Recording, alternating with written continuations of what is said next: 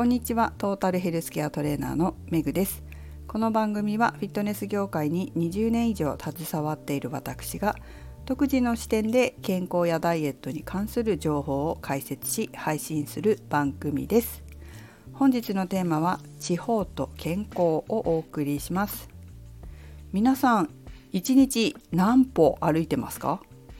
何歩歩いているか認識してますか？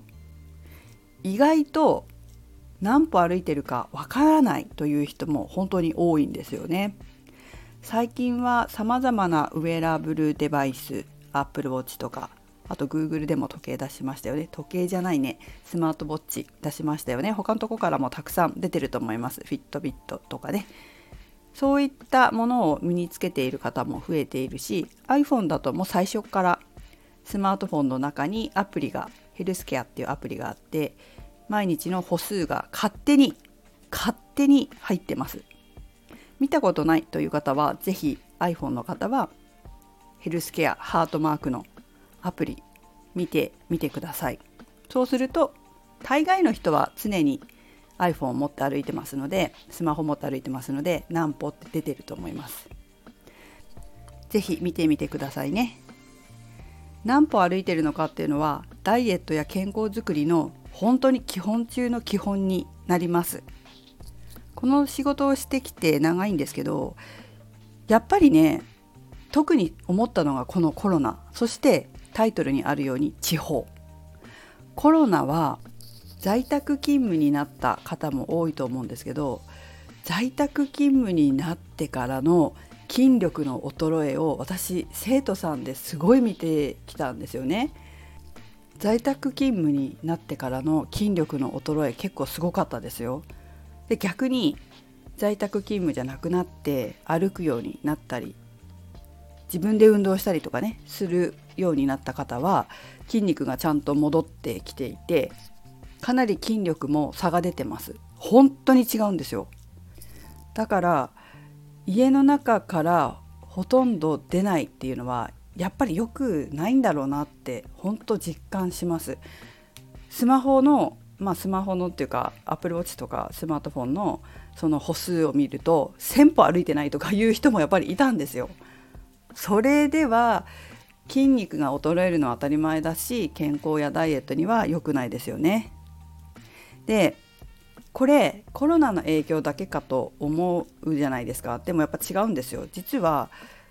厚生労働省が行っている国民健康栄養調査というのがあって毎年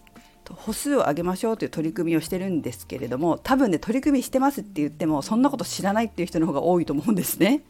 してるんですけど目標もちゃんと国で定められているんですけどそんなの知らないじゃないですかみんな。で日本人がどれぐらい歩いてるか平均してどれぐらい歩いてるかってことも知らないと思うんですけど日本人はね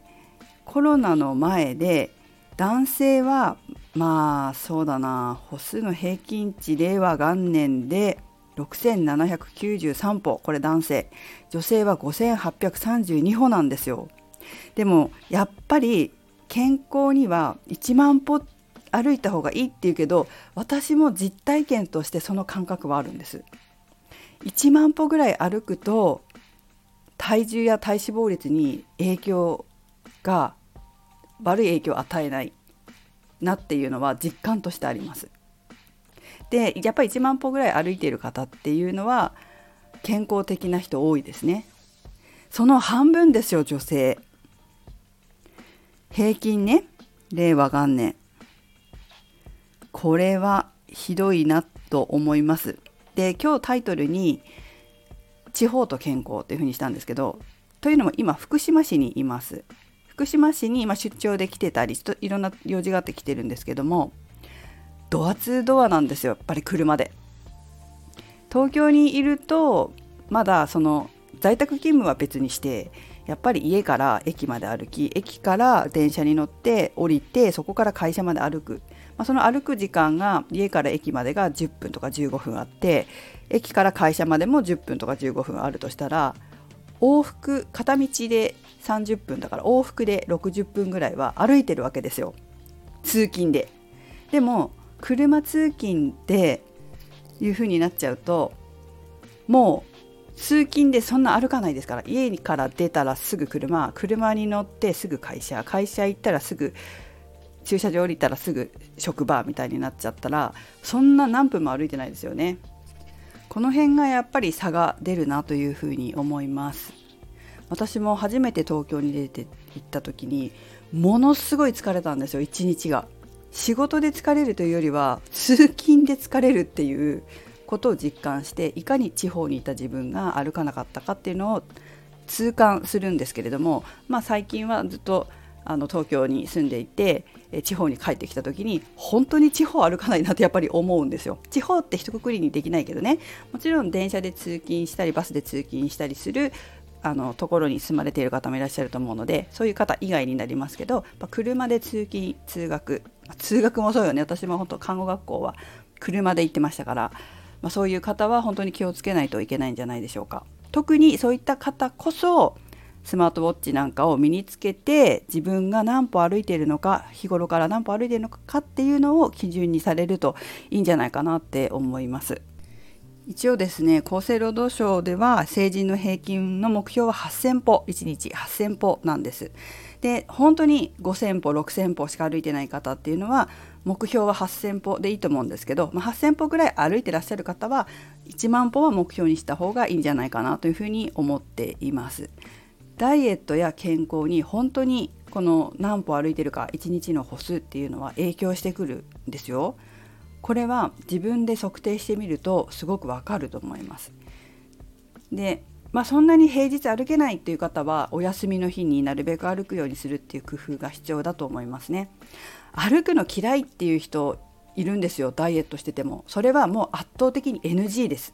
NG 歩くの嫌いで 300m も 500m も歩けないって言ったら痩せる気あるのっていう話になりますよね。痩せる痩せないの話ではなくて足の筋肉保てないよっていうことなんですよ。そこもちゃんと考えて自分の将来の健康づくりのためにも多少なりとも歩くっていうことは私は厳しく言うけどやった方がいいと思います。自分の将来の健康を考えたら在宅勤務になった方の筋肉のあの弱り具合やっぱりひどかったもん